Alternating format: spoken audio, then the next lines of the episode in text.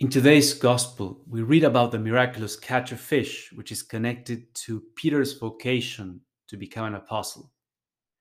Commentators say that even though Jesus was constantly addressing the crowds, one of the key dimensions of his public life was to call and form his immediate disciples. And that's the sense you get in this passage. While teaching the crowds, Jesus was focusing on Simon all the time the idea that we see at work here is that Jesus calls each one of us to be his instruments in reaching out to others.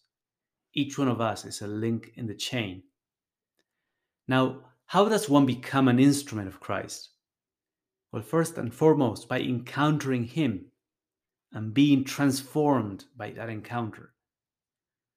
The first striking thing here is that Jesus noticed Simon it's as if Jesus would notice everyone and knew everyone. Then he asked Simon to do what seemed pointless to cast his nets when the sun was already up, especially after a whole night when they hadn't caught anything. If there was something Simon knew, it was how fishing in that lake worked.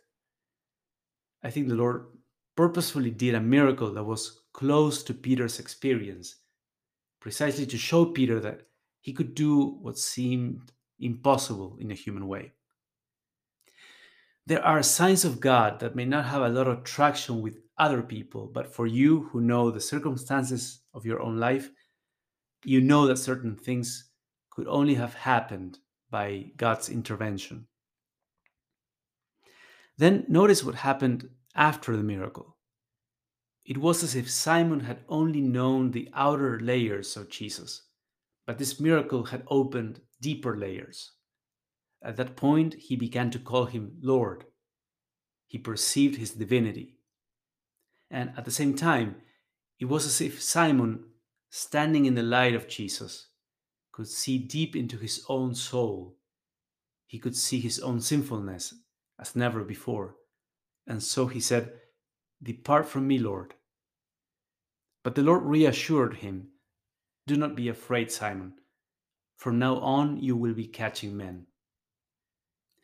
In a similar way, our calling is not based on how skilled or virtuous we are.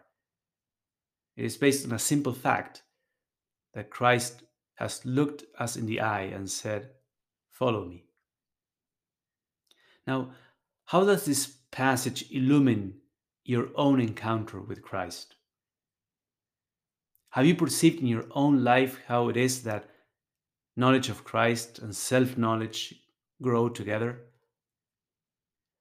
Have you seen the miraculous fruitfulness that takes place when you act at the Lord's command? And then, who is the Lord sending you to? What's your field of mission?